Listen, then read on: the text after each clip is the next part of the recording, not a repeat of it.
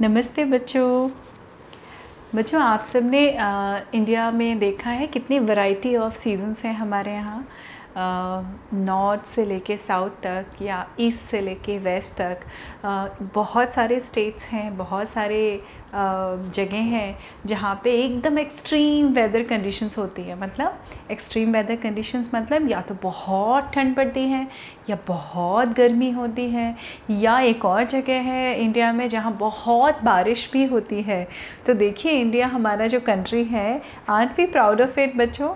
जिसमें इतनी variety season की भी है और ऐसी ऐसी जगह हैं जहाँ हम घूम के जाके देख सकते हैं।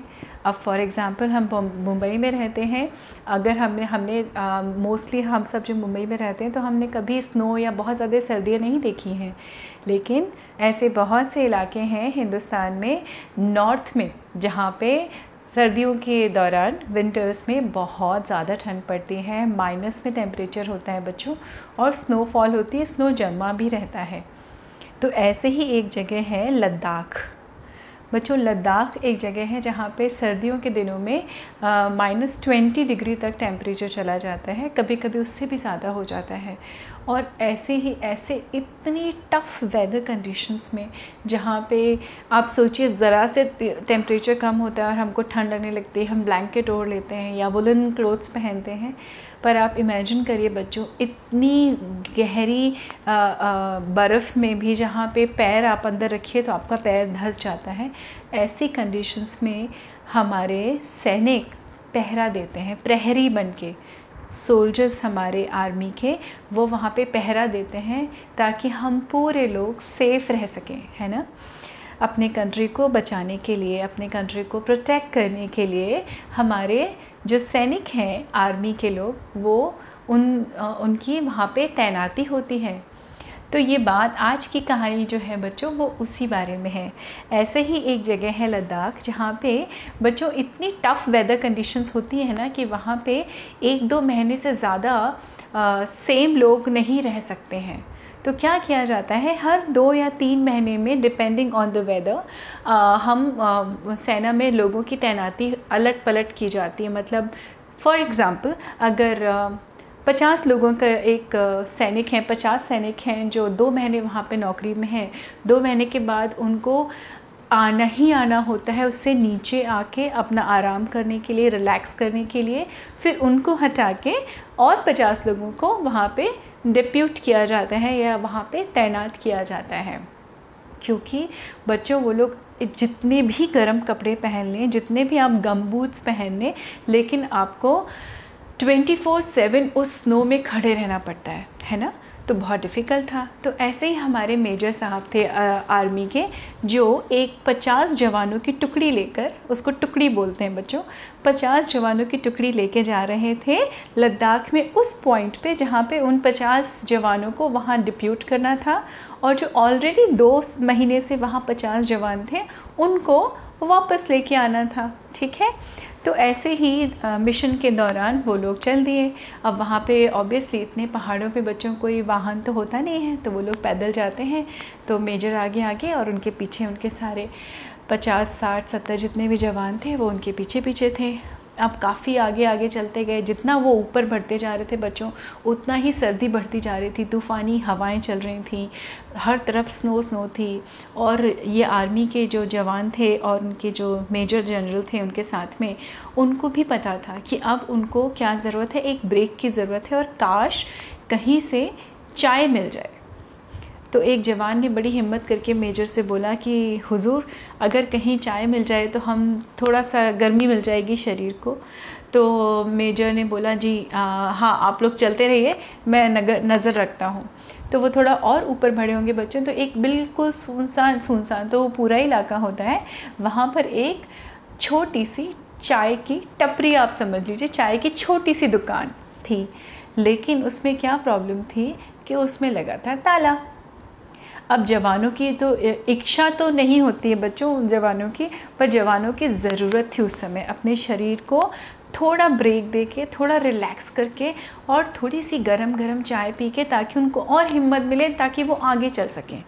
अब हमारे जो मेजर थे, उनके ऑर्डर का वेट कर रहे थे हमारे सारे सैनिक, क्योंकि ये एक स्ट्रिक्ट डिसिप्लिन होता है हमारी सेना में कि हमारे जो बॉस हैं, उनके जो बॉस थे, सैनिकों के वो मेजर थे उनके ऑर्डर्स को फॉलो ही करना होता है। उनके ऑर्डर्स के ख़िलाफ़ कोई नहीं जा सकता।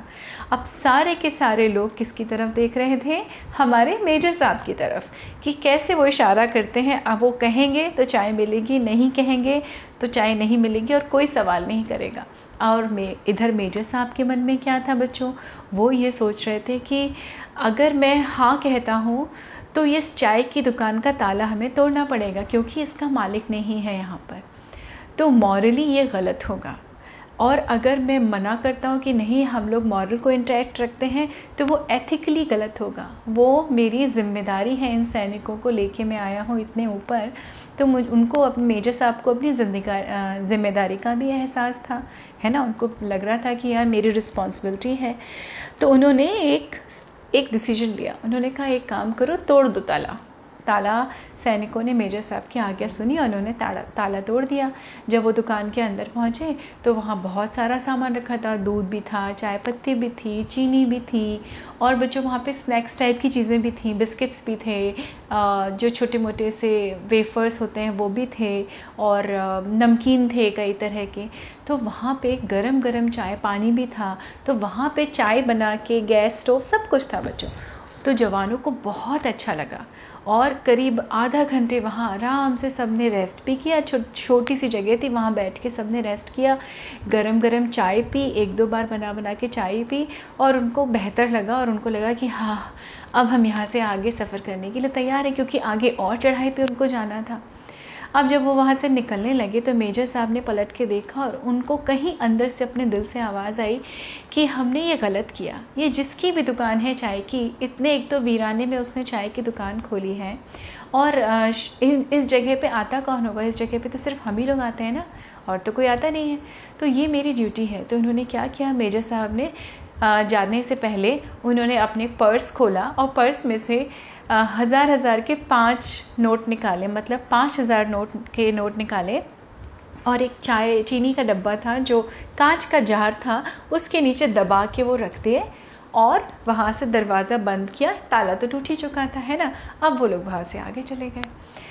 अब वो टुकड़ी तो वहाँ तैनात हो गई थी और दूसरी टुकड़ी वापस आ गई होगी। अब दो महीने के बाद में क्या होता था बच्चों? फिर से शफल होता है। शफल होता है ना कि वो दो पचास जवान जो है वो वापस आएँगे और बाकी के यहाँ से जाएँगे। अब वही पचास जवान और मेजर साहब का टर्न था वापस आने का। तो जब वो वापस आ रहे थे तो उनको वही चाय की दुकान दिखाई पड़ी। अब उस चाय की दुकान में आगे तक वो खुली हुई थी। वहाँ पर खूब सारे स्नैक्स के पैकेट्स लटके थे, वहाँ पे फ्रूट्स भी रखे थे, वहाँ पे जूस वगैरह भी रखे हुए थे। तो सारे जवानों ने पहचान तो लिया क्योंकि एक ही दुकान थी वहाँ पे। और वहीं पर जो है वो चाय वाले को उनको ऑर्डर किया। एक बुढ़े से बाबा थे और मेजर साहब का आदेश पा के सबने कहा कि हाँ बाबा चाय बनाइए हम सब के लिए। और वो बड़े प्यार से मगन होके चाय बनाने लगे। तो एक सैनिक ने उनसे पूछा कि, बाबा, यहाँ चाय की दुकान क्यों खोली है? तो बुढ़े बाबा, चाय वाले बाबा जो थे, उन्होंने बोला कि, बस हुजूर, हम तो यहीं पास में रहते हैं, नीचे पहाड़ के। और करें क्या? यही हमारा चारा है, जीविका का। तो उन्होंने कहा, एक बात बताओ, यहाँ पर तुम्हें कहाँ से कोई कस्टमर तो मिलता नहीं होगा? चाय पीने तो आते नहीं होंगे। तो उसने बोला अरे बस भगवान भरोसे मेरा अपना चल रहा है घर सब भगवान भरोसे चल रहा है। तो आ, सैनिक को ये बात थोड़ी सी जिस सैनिक ने ये बात पूछी थी उसको ये अच्छा नहीं लगा क्योंकि इस वो सैनिक का कहने का मन ये था कि मतलब भगवान कहाँ से यहाँ कहाँ तुम्हारा भगवान मदद करेगा? तो बुढ़े बाबा हंसे उन्होंने बोला जनाब आप चाय पीजिए। तो सैनिक फिर से जूझने लगा।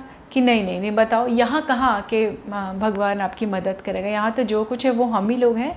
हम ही लोग आते हैं, पहरा देने, दूसरे सैनिक जाते हैं, हम आते हैं, ऐसे ही आपकी चाय बिकती होगी, और कौन यहाँ से, भगवान कहाँ से आपकी मदद करेगा?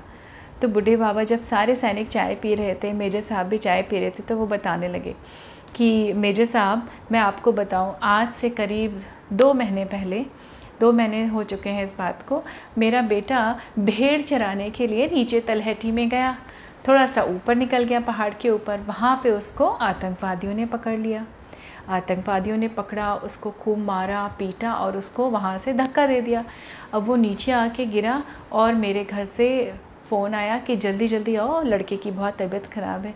तो हुजूर, मैं तो ताला बंद करके भाग गया। अब मैं वहाँ जब भागा हूँ, मुझे तो कुछ होश नहीं था। जब मैं उसको लेके हॉस्पिटल पहुँचा हूँ तो उन्होंने बोला कि इसके, इसको बहुत चोट लगी है, उसको एडमिट तो कर लिया है, लेकिन कम से कम तुम्हें पाँच हज़ार रुपये की ज़रूरत होगी। और मुझे कुछ समझ में नहीं आया। मैं, मुझे नहीं मालूम था कि मेरे जो यहाँ पे बॉक्स है ना, डब्बा जिसमें मैं पैसे रखता हूँ, इसमें कितने पैसे रखे हैं। तो हुजूर मैं दौड़ा दौड़ा आया। जब मैंने आके देखा तो मेरी तो दुकान का ताला भी टूटा हुआ था। दुकान का ताला टूटा था। मुझे लगा कि मैं तो बिल्कुल बर्बाद हो गया। लगता है मेरे मेरे डब्बे में जितने पैसे होंगे वो भी किसी ने चुरा लिए होंगे। पर हुजूर, भगवान होता है। देखिए, आज जब मैं आया तो चीनी के इसी जार, उसने चीनी का वो जार उठा के दिखाया सैनिकों को कि ये चीनी का जो जार है ना, ये मीठी चीनी, इस मीठी चीनी के जार के नीचे मुझे भगवान ने पाँच हज़ार रुपये दिए। और उन पाँच हज़ार रुपयों से मेरे बेटे की जान बची, चार हज़ार रुपये में और एक हज़ार रुपये में ला के मैंने और सामान रखा। तो हुजूर, यहाँ भगवान था, भगवान होते हैं। कैसे नहीं होते हैं भगवान?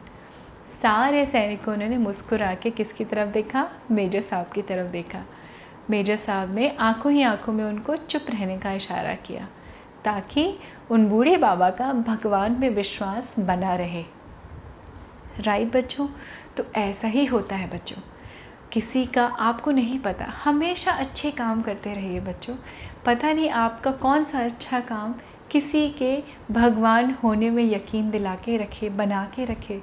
क्योंकि भगवान जैसा हम सब कहते हैं, सुनते हैं, बच्चों, आपने भी सुना होगा, भगवान हम सब के अंदर ही बसते हैं। हमें कहीं मंदिर, मस्जिद में कहीं जाके ढूँढने की ज़रूरत नहीं है, गुरुद्वारा में या चर्च में। हमारे अपने अच्छे कर्मों में ही हमारे भगवान बसते हैं। तो अच्छे अच्छे काम करते रहिए और दूसरों को विश्वास दिला के चलिए कि इंसानियत के रूप में आपका भगवान हमेशा आपके साथ है। और बच्चों, आपको ये भी पता है, आपसे आपसे प्यारा, बच्चों से प्यारा, बच्चों से निश्चल, बच्चों से मासूम कोई नहीं होता। तो आपकी मासूमियत, हम बड़े लोगों के बीच में भी बहुत इंस्पिरेशन का काम करती हैं, है ना? तो ऐसे ही प्यारे मासूम रहिए, दिवाली मनाइए, खुश रहिए और मैं आपसे अच्छी अच्छी कहानी लेके मिलती रही हूँ रहूँगी टाइम टू टाइम और बच्चों, अगर आपको मेरी कहानी अच्छी लगी तो प्लीज़ और अगर आप उस पर सुनते हैं स्पॉटिफाई पे तो मुझे फॉलो करना मत भूलिए। ठीक है बच्चों, फिर मिलती हूँ आपसे अगली कहानी में। स्वस्थ रहिए, मस्त रहिए। नमस्ते बच्चों।